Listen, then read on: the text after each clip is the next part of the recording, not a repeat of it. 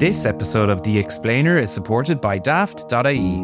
Are you buying or selling a home? If it's for sale, it's on daft.ie, Ireland's #1 property website. Welcome to thejournal.ie's The Explainer, where every week we take a deep dive into a different news story. I'm Laura Byrne, and this week, what were the ups and downs of Irish politics in 2023 and what does 2024 hold? Well, no one could accuse this political year of being a quiet one, whether at home or internationally, and it's the instability around the world that has most certainly set the tone for politics here at home. While the war in Ukraine has rumbled on, showing no sign of victory for either side, we then bore witness to the horrors of the latest conflict between Israel and Hamas in the Middle East. Climate change has also reminded us in all its extreme forms that it's the biggest threat we face today. 2023 was officially the hottest year on record. Domestically, you'd think the government would be on the pig's back. We have near full employment and the economy continues to perform well. But with the housing crisis that it just cannot seem to get a handle on, the continued cost of living challenges and public services like healthcare and education that appear to be creaking under pressure, this coalition government is not where it would like to be. This year's developing hot-button issue, immigration, is born, it would appear, from many of these factors combined, and it brought violence with it to parts of the country and to the capital city, and this issue has the potential to overshadow others in 2024, a year where there are elections in the air, we might add. So today we're looking back at this turbulent year of highs and lows, and joining us today to do this are our political editor, Christina Finn, and political reporter, Jane Matthews, both fresh from Leinster House. Ladies, thanks so much for joining us today. Thanks. So firstly, Jane, this was your first year as a political reporter. What did you make of seeing the inner workings, firstly, of Leinster House? Yeah, so I started with the Journal in July, so it's about 6 months now, and in a way it kind of feels an awful lot longer because I feel like so much has happened. Like my first day down in Leinster House was the day that Ryan Tubridy and Noel Kelly were in front of one of the committees, so, you know, kind of an interesting week to start, and then we had the summer recess, and then my first official day in Leinster House was obviously the day the Dáil returned, and we saw the, you know, the protests outside the Dáil that day, and the mock gallows and everything that came along with that. So it's been very eventful, but I guess like my first impression of it, like I hadn't been in Leinster House since I was in transition year. I had no real experience of it, but I think kind of learning that it's a very, well, a fairly well-oiled machine. You know, there's a rhythm to it every week. You kind of get used to that with like your cabinet, and then you have leaders' questions and the plinths and everything with the opposition. So it's very fast-paced, but then in other ways, there you can see that frustration there that things can be slow to change, and you know you see the politicking that goes on and some of the showboating and the Dáil and the grandstanding and stuff like that. So. Yeah, I think it's been an interesting first 6 months anyway. So a bit of a baptism of fire. Was it as wild as you expected it to be? I think it's been more than I expected in a lot of ways. You know, we would never have imagined some of those scenes outside Leinster House on that first day. So, and this is it, like Tina, you've been doing this for many's the year. Mm-hmm. How did this compare then to other years in Leinster House? Was the mood different? Yeah, it's kind of been an interesting year because we're coming to the end of term for this coalition. A lot of people over the last 6 months particularly have spoken around Leinster House about there being sort of a flat mood, a lack of energy. You know, there doesn't seem to be the same sort of drive maybe to get things over the line. And that probably just speaks to where we are, I think, within the coalition.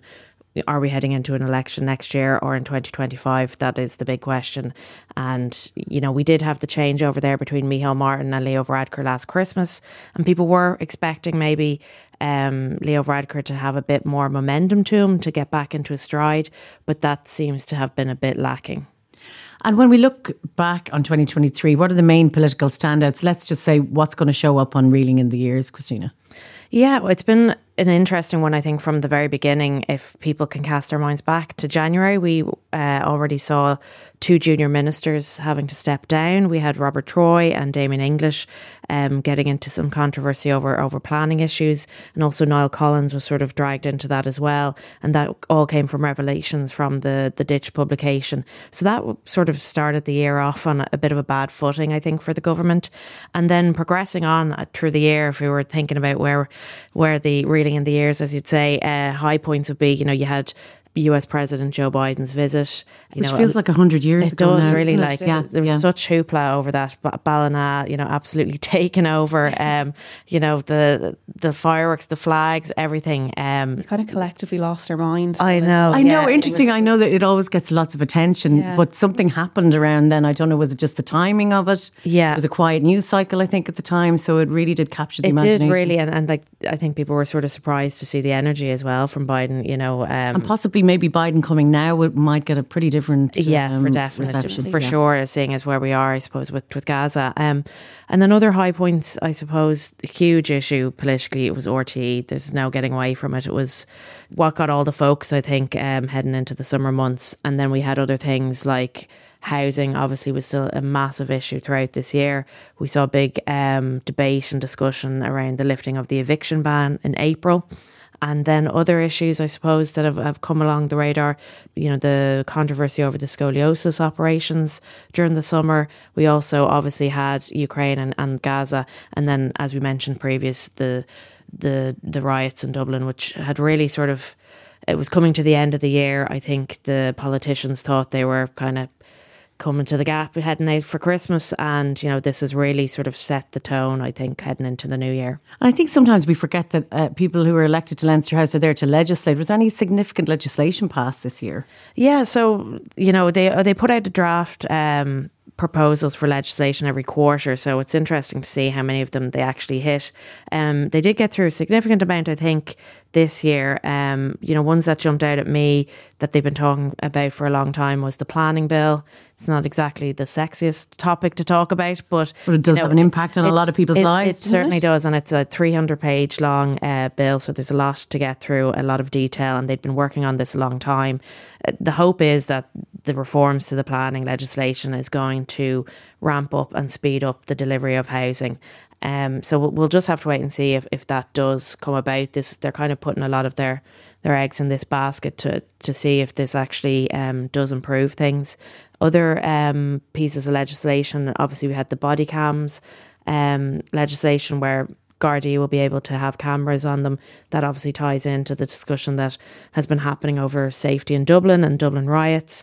We also had the stalking and non-facial strangulation, criminal bill, which, was really sort of standout, I think, point in terms of domestic violence against women and really, tackling some of the issues that a lot of people working in the sector were saying, like, we need to have a tougher stance on this. So I think there's genuine relief, isn't there, in the advocacy area for the changes that came about this year on that front? Yeah, like I think Helen McEntee hasn't had a great year, but I think no one could really doubt the momentum that she has been making, in particular on the issue of women's safety. Other bits of legislation, I think, worth mentioning is just, we've seen the vaping legislation that's sort of for under 18s. Stephen Donnelly's looking to sign that very soon. And also the right to purchase bill, another housing piece of legislation, which was long promised when they were lifting the eviction ban, that if people were given notice to quit, that they would be given an option to purchase their home. So that's still in the early days, and we'll have to see, actually, does it play out well? Does it deliver for what people need? And Jane, as you say, you're getting used to the political jostling within Leinster House in the last few months. Which opposition party do you think achieved the most in terms of getting legislation across the line? Yeah, so that's been an interesting one. I think Ivana Bacik from the Labour Party, she made the point recently that Labour is the only opposition party that has gotten a bill through either House of the Oireachtas this year. So that was the reproductive health leave bill. And they got that through all stages of the Seanad, and that will be brought to the Dáil then early next year. So that bill, if that becomes law, that would provide a right to 20 days leave for women who suffer an early term miscarriage, and it would also provide 10 days leave for employees who undergo fertility and reproductive treatment. So Labour have kind of made the point that there's a huge gap there at the moment for people in those situations. But I think another noteworthy piece of legislation from the opposition was Reid Smith's amendment to the Health Regulation and Termination of Pregnancy Bill. So that passed second stage in the Dáil in May. And that bill would abolish the mandatory 3-day waiting period for an abortion, and it would also decriminalise the provision of an abortion. So I think even People Before Profit were surprised at the time that that did pass that stage. It was very tight. It was 67-64. And obviously the government had a free vote on that one. So that's why it did pass. But yeah, there's a long way to go yet on that bill. And what's your take on the best and worst parties by the end of the year? There's definitely election in the air, let's say, on some level. Do you have any take for who did the best, who did the worst? Yeah, I've been thinking about that, and I think you can brush it up in different ways. I think Fianna Fáil have had an okay year towards the second half of the year. I think that was largely down to Micheál Martin and his brief in foreign affairs. I think a lot of people would agree, leaving political parties aside, that he has had he's handled the situation. People have been impressed with how he's handled Gaza and Israel. So I think he's kind of helped the party there in his brief. But another, I think probably the party that's had possibly the best year, the party that's I think has had the least amount of controversy would be the Social Democrats. They started the year very positively with Holly Cairns becoming leader in March. There was a lot of hype around that, and they kind of saw a small boost in the polls because of it. Now that kind of hasn't really stuck with them, I don't think, but they haven't had many controversies. Like I think if I was thinking about it, and the biggest controversy they had was when Holly Cairns did that interview with I think it's the Irish Independent, and they remember she had the photo shoot and they had included the cost of her outfit. Some heat for that, yeah. And I think there was €500 blazer, so she got a lot of heat for that. But I mean, if that's the worst thing to come out of their year, you're not. And as you say, didn't necessarily give them the bounce in the polls. What about you, Christina? Yeah. Some of the smaller parties not necessarily gaining that momentum. Yeah, I think I agree with Jane that Fianna Fáil definitely, Micheál Martin, I think, as we were saying, has kind of been carrying the party somewhat. The problem is that it's not trickling down into the overall party, I think, in the polls, and that's the problem. But I think most people you speak to, they don't doubt, I suppose, Micheál Martin's drive and ambition, and I suppose his integrity that he brings to the job. And it's clear that when he took over, I think some people questioned, when he stepped down as Taoiseach, how he would handle, heading in as Taoiseach. But he really has, made big strides, I think, in the Department of Foreign Affairs. They both made it fairly seamless looking. Yeah, and he did have the ministry before, so I think it's something that he kind of always wanted to get back to. So, he definitely has, I think, boosted the party. And I suppose the questions that were there a year or so ago with Fianna Fáil about leadership, about there was talk about Jim O'Callaghan succeeding, all of them have just been squashed, I think, at this point. So I think they'll be happy in that regard, that it seems to be the party appears to be a bit more stable than it might have been 12 months ago. In terms of ones that perhaps haven't fared too well, the Labour Party, Ivana Bacik's taken over. I think they would have probably liked to see a bit more momentum, perhaps a few more points in the polls, but they do seem to be just stuck at the moment. They do, don't they? They just don't seem to be harnessing even the traditional Labour voter hasn't necessarily come back into the fold. Why do you think that is? Is that a Sinn Féin? Yeah, there's no doubt about it that, the Sinn Féin numbers that have just, over the last year, no one could really see them coming down and over the last number of months, but it's definitely, I think, feeding off some of the left parties. That's the big question after the general election of, what other left parties are going to be there. Are they all going to be gobbled up by Sinn Féin?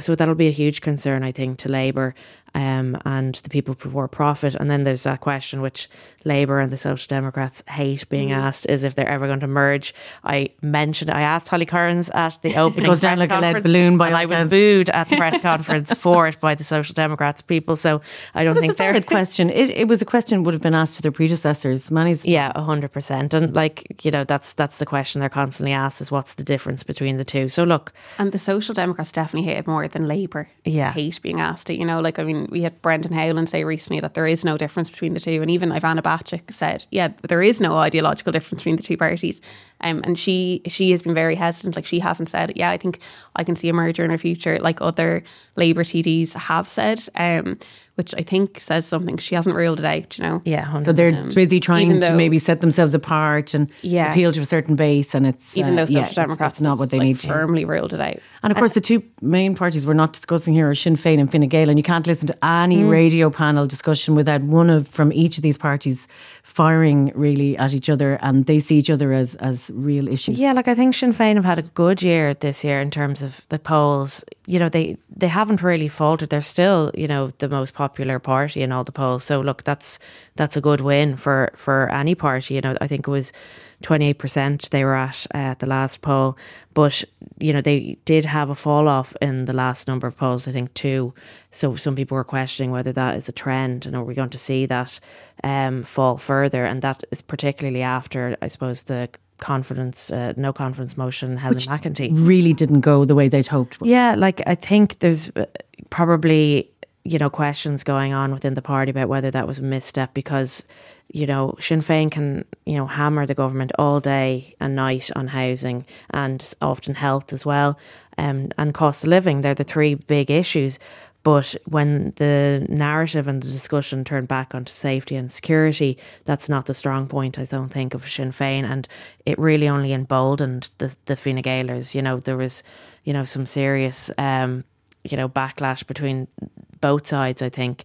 And yeah, like looking at Fine Gael, I think they'd be happy probably, you know, to head into the opposition benches at this stage, is my feeling. Do they feel it's a fait accompli? Do you think they've been in government so long, you know what I mean? And, you know, whenever the question is about who might be the next coalition party, like some people say maybe it could be the same again, maybe it could be Fine Gael, Fianna Fáil, the Greens, if the numbers were there.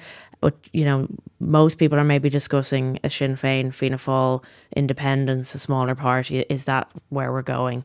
And it doesn't seem, you know, Fine Gael are constantly saying, you know, they're like water and oil, Sinn Féin and Fine Gael, that they can't mix. So it doesn't seem like that's a likelihood on the card. And briefly, before we move on, if you could crown a politician as the political winner of this year, who would it be and why? I know that you've both mentioned Micheál Martin, actually. Yeah, I think, you know, Micheál Martin, if you're picking a government TD, I think, as I mentioned, he has, I think, sailed through this year. As I was saying, you know, the Christmas turnover between him and Leo Varadkar, big questions about his future. There was talk about whether he was interested in, you know, the commissioner job in Europe. And if you had asked me, you know, 6 months ago, was Micheál Martin going to be leading Fianna Fáil into the next general election, I would have been saying no way. But I think the mood seems to have changed with him. I don't know what it is, but he does seem to be firmly dedicated to leading the party into the next general election. He seems to have put down any sort of speculation about a heave against him. And, you know, maybe it is about the Sinn Féin discussion. Maybe he would say, I asked him this at the Fianna Fáil Thinking, if his stance was softening towards a Sinn Féin coalition, and he didn't say no. So some people are speculating that, look, if Sinn Féin are going to get in, it's something that he doesn't really want, but he feels that it's perhaps sort of duty that he sticks around for the Fianna Fáil party if they're going to go in, and having a party that has been in government for many, many years, you know, hitched to the wagon of Sinn Féin, maybe it's a better option. So look, I think he's had a pretty good year, and I think as well with the whole situation with Gaza, I think he's pretty much hit the nail on the head in terms of the position that the Irish public feel should be communicated to the powers that be it in Europe. Maybe hitting the right tone, I think, you know, but I think Leo Varadkar too, I think they've been both singing off the same hymn sheet there, and even people in, you know, Mary Lou McDonald and, you know, have acknowledged that the two of them seem to be presenting the Irish perspective in the way that they want across Europe. And I think it's interesting, you know, we have been seen as an outliers from very early on, and, you know, I think they read the room right there. And Jane, anyone standing out for you? Yeah, so I think I agree. Micheál Martin has had a good year, in terms of an individual politician. He's done very well in his foreign affairs brief. But then I was thinking about it, and I was thinking, well, he's the leader of Fianna Fáil, and we think, you know, it's a Fianna Fáil minister that's in housing, and it's a Fianna Fáil minister that's in health. So if he's, you know, he has to take responsibility for those briefs as well, I think. So I think that, to me, that kind of stops him being crowned politician of the year for me. But I think in terms of opposition politicians, the person I'd say who's kind of stood out for me is Paul Murphy from People Before Profit. in terms of the impact he's had. And I think he's done a lot of agenda driving things in the Dáil. So he was the one who really highlighted the Temple Street and the CHI controversy around the use of unlicensed springs. And that's, that story that was broken by the Ditch, I think, in September. But it was Paul Murphy that was raising the issue in the Dáil and kind of really kept focus on it. And we know now that there's 2 investigations underway because of it. And I think he played a significant role in that. But then he also, I think he deserves credit, and People Before Profit in general, for driving public engagement on the situation in Gaza. They were very much at the forefront of leading the protests and stuff that we saw on the streets. And, I think that will be a defining thing when we look back on the year that was in 2023. Like, that's one thing people remember, the massive demonstrations that we saw in relation to Gaza. So I think he deserves credit for that as well. Yeah, in terms of opposition TD, just so it's not just a government TD politician, we always have to mention the opposite side. I think David Cullinan as well for Sinn Féin, health spokesperson, stands out for me. He's done quite well in health. I think so, yeah. Over the last year, as you mentioned with the CHI controversy, he really does have a great handle on the brief. I think he's worked really well at highlighting some serious issues within the HSE. And he's probably surprised people, I think. When he took that brief, people weren't sure. It's such a massive brief as well, but he really has got stuck into it, and he's great in the Health Committee in terms of raising some of, very pertinent issues. And I think, he is respectful though as well with Stephen Donnelly and the debating. There's never that sort of adversity. They always seem to be, they want to kind of be colleagues in the next couple of years. Knows, yeah. So these are the winners. Who do you think did the worst this year? I think Justice Minister Helen McEntee probably will look back in 2023 and will be a bit unhappy with how it played out.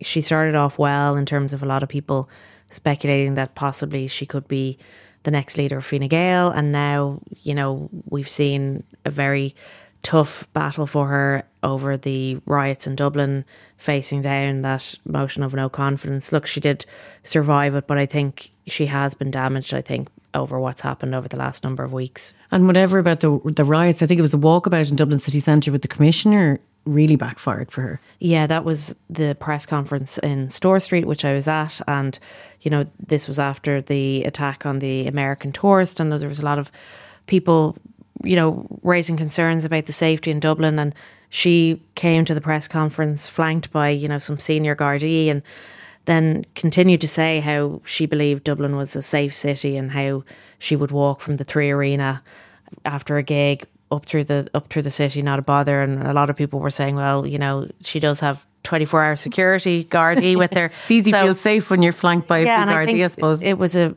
strange hill for her to die on, even up until the debate in the Dáil on the riots and on the confidence motion. She was still saying that Dublin was safe, but then she did seem to soften her stance as it went on, and saying, look, I am listening to people. I understand that people do have concerns, that there are people out there that do not feel safe, and she had to acknowledge that, but I think it was a bit too little too late. Jane, who do you think had a really tough year this year? Yeah, I'm going to say the same. It was Helen McEntee for me as well. Daft.ie is the preferred site for anyone buying or selling a home in Ireland. Whether you're taking the first steps or planning your next move, make sure you're on daft.ie, the best place to buy or sell your home in Ireland. Now, Christina, we're not due to have a general election until 2025, but something tells me a lot of people have a view that maybe we could see one in 2024. God, this is the question that gets asked the most, I think, around Leinster House every couple of days or weeks. Someone, when do you think it's going to be? And even the politicians will be asking reporters in Leinster House, what's your mood? What's your sense of it? Do I need to get my posters out of storage? And it's a spidey senses thing, isn't it? You start to feel it in the air. Yeah. And I think, as I was saying, the energy in Leinster House, I felt over the last year, has been a bit flat. So that sort of gives rise to speculation that, is someone going to pull the plug now? Is it a good time to go? But, no matter who you ask, there's always good and bad, no matter what time they choose. So some people are saying maybe they should do it at the local elections and have everybody out together for the Europeans, locals, get it all done. Maybe that's the best way. Then other people are saying, well, if Sinn Féin does particularly well in the local elections and then you're trying to do a general election on the back of that, that's not good for the government parties. Then you would be surprised how much weather and seasons come into it, because and school days and days off. Yeah, you'd be talking to politicians and they'd be like, "Oh God, you couldn't go in November." Sure, nobody answers the door when you knock on the door. It's too dark. You can't be canvassing then, and that's why we have so many. I think in February, March, May. That's the sunny. Everyone's in a better mood. Bills come into it. Are you going to bring about election in the run-up to Christmas when everyone's broke and everyone's the winter bills are hitting them? So all these things come in to factor, which, before I even started reporting on politics, I wouldn't have even thought of. But these are all big factors that ultimately decide when they're going to go for it. Jane, what's your feeling? Have you packed your lunch for the RDS and brought the flag? I was just thinking that I really hope they don't do them all together, like the locals in Europe. That would be stressful. Yeah. Oh my God. So no, I don't know. I mean, you hear different things from different people. I think the latest they could do is March 25. I probably think it would be 24. I don't know. I'm not going to speculate. I actually think maybe the voters would welcome a merging, because it's nearly exhausting for voters, isn't it? Yeah. It just goes on. And maybe turnout might be better, across the board, if that was the case. So I was being selfish there and saying that I hope they don't do all three at the same time. But it could be interesting. But I can't see that happening. I think it would be a massive undertaking. Yeah, the main one, like the most popular answer I think I've heard so far is around October, autumn 2024. Will they have the budget a bit early next year? Announce lots of windfalls for people, money in people's pockets, and then... Well, it was speculated that they might do that this year. It didn't quite happen. Is the government trying to maintain a sense of control here? Do you think, is there a sense that they might just call it themselves, or will there be a banana skin along the way? And what are the potential banana skins? Yeah, like it's an interesting one. I think it was Albert Reynolds said, when the Fianna Fáil Labour coalition ended up nosediving back in the 90s, that it's the little things that can trip you up. So you never really know what issue could ultimately be the one that brings this government down, or, it is of Leo Varadkar's choosing. He does get to ultimately decide, what would be the prerogative. So it'll have to be, he says he's going to discuss a date at some point in time with Micheál Martin and Eamon Ryan, and they'll all come to some satisfactory answer. I'm sure it doesn't play out quite so smoothly. So look, we'll have to wait and see. But, a lot of money seems to be riding on autumn 2024. And Jane, if the government does survive, it's usually pieces of legislation that they're trying to get through, or the things that they'll hold off, or anything on the horizon on that front. Yeah, so there's an awful lot of legislation kind of coming down the line next year. One of the ones that I think a lot of our listeners might be listening or interested in is the late licensing legislation. Or maybe we're just interested. I don't know. I don't know what we're saying about our listeners. Smiling at me here. You're right. But this is anyway to change the how long bars and nightclubs can open till. So it would, if it becomes law, it would mean that pubs can continue serving until 12:30. And clubs could continue serving until 6 a.m. So this is being driven by the Justice Minister, Helen McEntee, and it was hoped that it would be in place by this Christmas, so we could all have a late Christmas. But that's not going to happen now. Leo Varadkar told us that in the summer, and he was saying he's hopeful now that will come into place by next summer. The other bits of legislation that people will be probably looking out for, on the back of those Dublin riots, is the facial recognition technology, which Helen McEntee had said she was going to sort of fast track through. Look, it still has to go through all the jigs and reels that normal legislation does. It'll go through committee. James Lawless, Fianna Fáil TD, is chair of the Justice Committee, and he was speaking recently about it, saying, look, we're gonna look at it, we'll scrutinise it. There's still concerns about data protection. Some people saying that it really isn't as effective as we'd like it to be. Yeah, there's some studies to show that it has quite a few errors. There's other concerns about racial bias. So all these things have to, be considered. It's a significant, I think, piece of legislation, one that the government want to bring in terms of assisting the Gardaí and going through any sort of, violent disorders. It would halve their work, if not speed it up hugely. So it is something they're trying to push through. The other ones, I think, will be a big talking point, is the hate speech legislation. We've already seen a lot of controversy about that. Some people very much against it.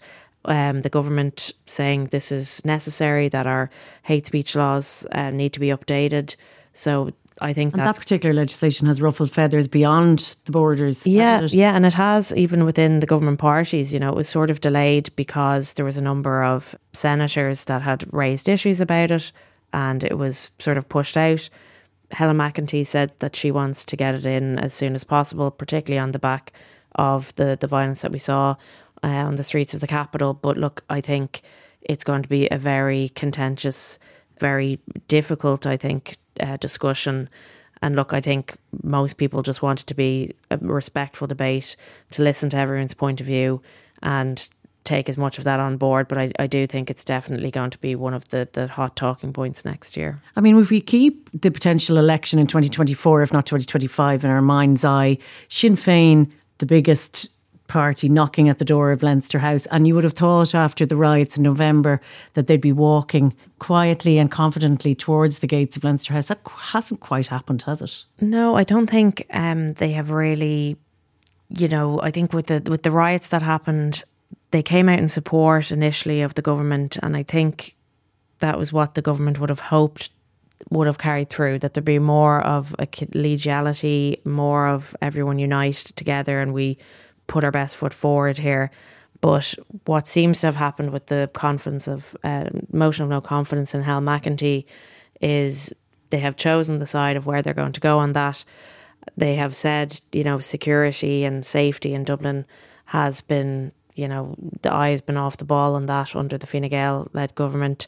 And, you know, that's where they decided to sort of, I suppose, take their shots. I don't think it really played out well for them because, as we said, you know, they had a barrage of things thrown back. It really did backfire. And when you think about it, to see that level of violence in a capital city and to see the Justice Minister survive quite confidently after that is interesting, isn't it? Because you can see why Sinn Féin thought it was an easy one to go for. Yeah, and it's interesting to see the polls after the fact because actually Helen McEntee's popularity ratings actually increased after the no motion conference. So that's exactly pretty much not what Sinn Féin want. But I think when they're going into 2025, they'll be happy enough with how they've been over the last year. Look, they've stayed stable. They're still like rocketing in the polls. I think it's about maintaining that, because the closer you get to an election, the more scrutiny you're going to be under. You're going to be under the microscope in terms of your policy. That's where the focus is going to be on now, because housing, they can hammer the government all day and night on it. But, you know, when it comes to alternatives, people, as we get closer to election, will want detail. They'll want to know exactly what Sinn Féin are going to do in government on housing. So they need to be strong on policy. Yeah, and if they're going to get rid of, like Fine Gael are quick to point out that Sinn Féin are going to get rid of the Help to Buy scheme. They're going to get rid of the First Home scheme because they say they're increasing house prices. But the people are going to want to know what the alternative is. If you're a 30-something person who doesn't have a deposit, you know, and the houses are still astronomical on day 2 of Sinn Féin being in power, they're going to want to know what else is on offer for them. So, you know, these sort of questions are going to be coming quick and fast, I think, at Sinn Féin, and that's where they're going to have to, you know, up their game, I think, in preparation and have minute detail to offer to people.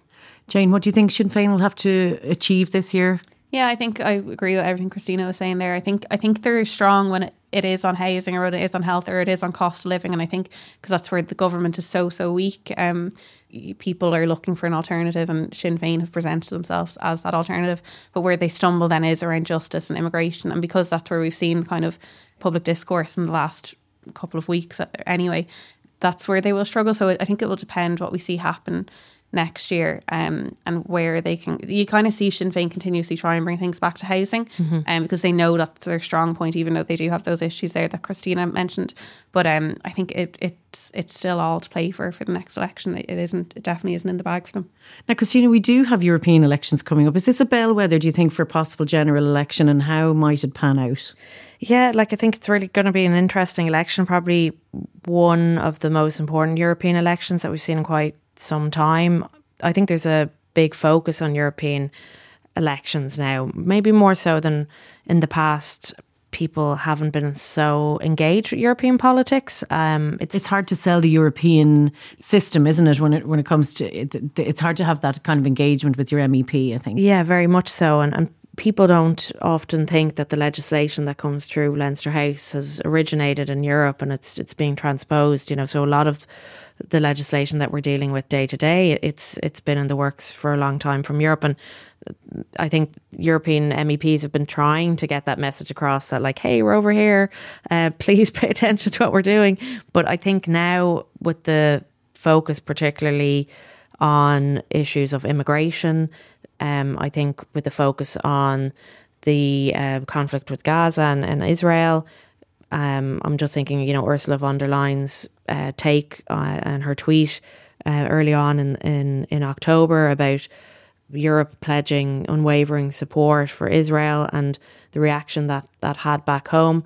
I think people are starting to sit up a bit more and pay attention to what is going on in Europe and saying, you know, am I being represented, and who does represent me, and what exactly is happening over there, and how does it affect me?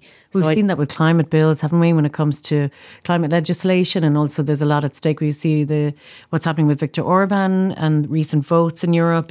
There is a lot happening, and we do need a focus. Yeah, and I think that people would often think that Europe is, you know, maybe a talking shop, that they all talk and they all agree. And we've seen, you know, particularly with recent times, Viktor Orban on the Ukraine issue, and also with, you know, calls that Ireland are trying to make just to get a ceasefire called. You know, we can't even get the European countries to agree on that. So it really does speak to, I suppose, the importance of having a voice at the table and making sure that the people that are speaking for you are putting forward, you know, your viewpoint and where Ireland stands in a certain position. So I think people probably will pay a bit more attention, I think, to these elections and who they are going to be sending over to represent them.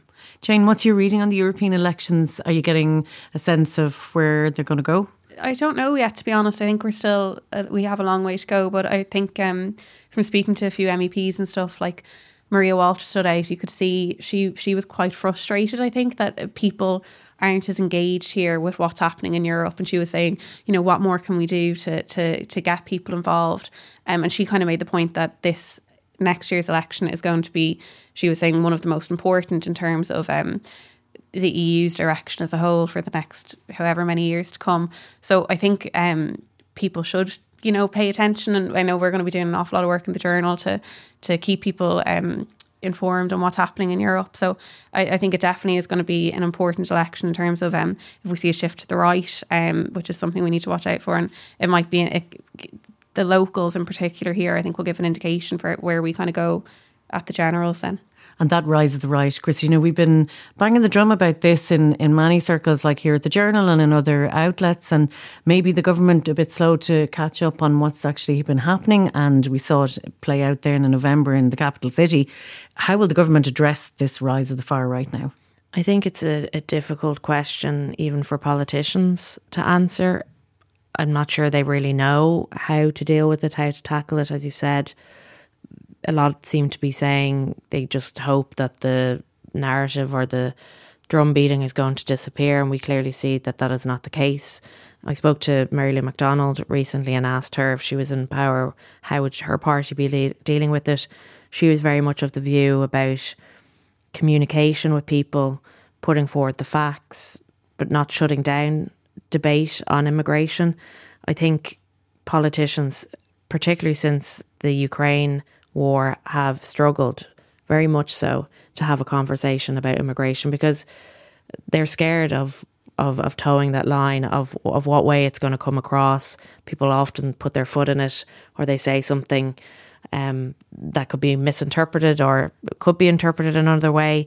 So I think politicians have been slow to address some of the issues that the far right are feeding off, basically, particularly on housing as well. I think one way to tackle the far right is to get a grasp on the issues that people are feeling disenfranchised about, and ensure that the far right aren't feeding off vulnerable people who feel that they're not being listened to, or not being answered to, or getting delivery from their government. So I think it's a very difficult one for any government to deal with in the next year. It's a really tricky line to walk when you think that we have near full employment. Our economy on paper looks great, but the provision of public services, housing, the big issue for some years now, and they cannot seem to get a handle on that one.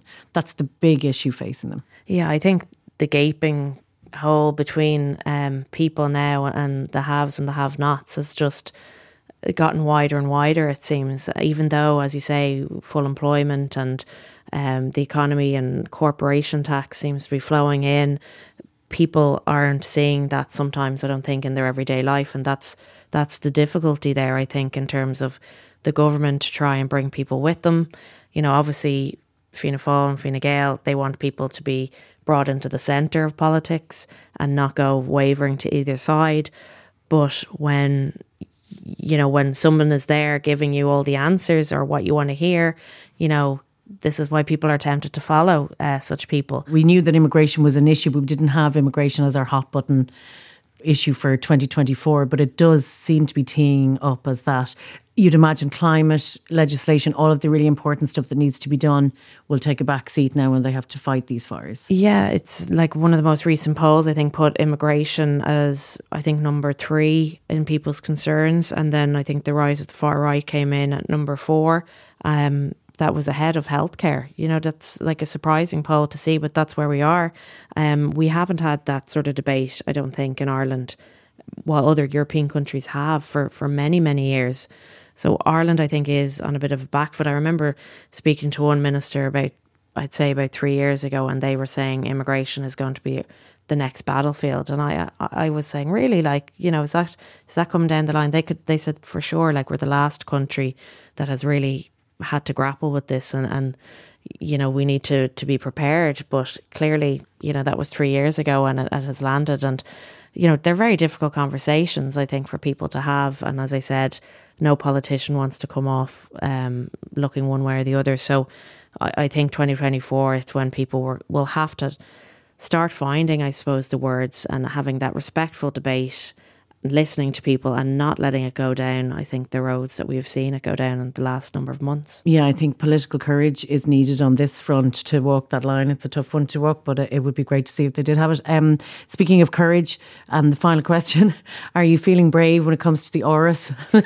Oh God, yes, another one. I know, I can't believe that's now 2025, so we have to get through locals, Europeans, a referendum, and that's the election where most of us just feel like pulling the blanket over our head. Yeah. It's just so much, isn't it? The presidentials are great fun of elections. There, you never know what is going to turn up, and even when you follow them from the early stages where people are trying to seek the nominations and they're doing the hustings around all the councils around Ireland and they're making their pitch, it's almost like a Dragon's Den scenario. Where it's a little bit American in a way. It's sort of all the dragons that were in it. I know, exactly. Yeah, a few more maybe, but yeah, it's an interesting one. I think, who knows? You know, there's loads of names in the mix in terms of Bertie Ahern and De Kenny, you know, Gerry Adams, although Mary Lou McDonald told me that he has no interest in running, so maybe he'll rule himself out. And, you know, then other women like Mairead McGuinness, we were saying, and Frances Fitzgerald. Yeah, had him during. So, interesting. Frances Fitzgerald is bowing out of Europe this year. Yeah, so very interesting that a good few MEPs have decided to set sail. And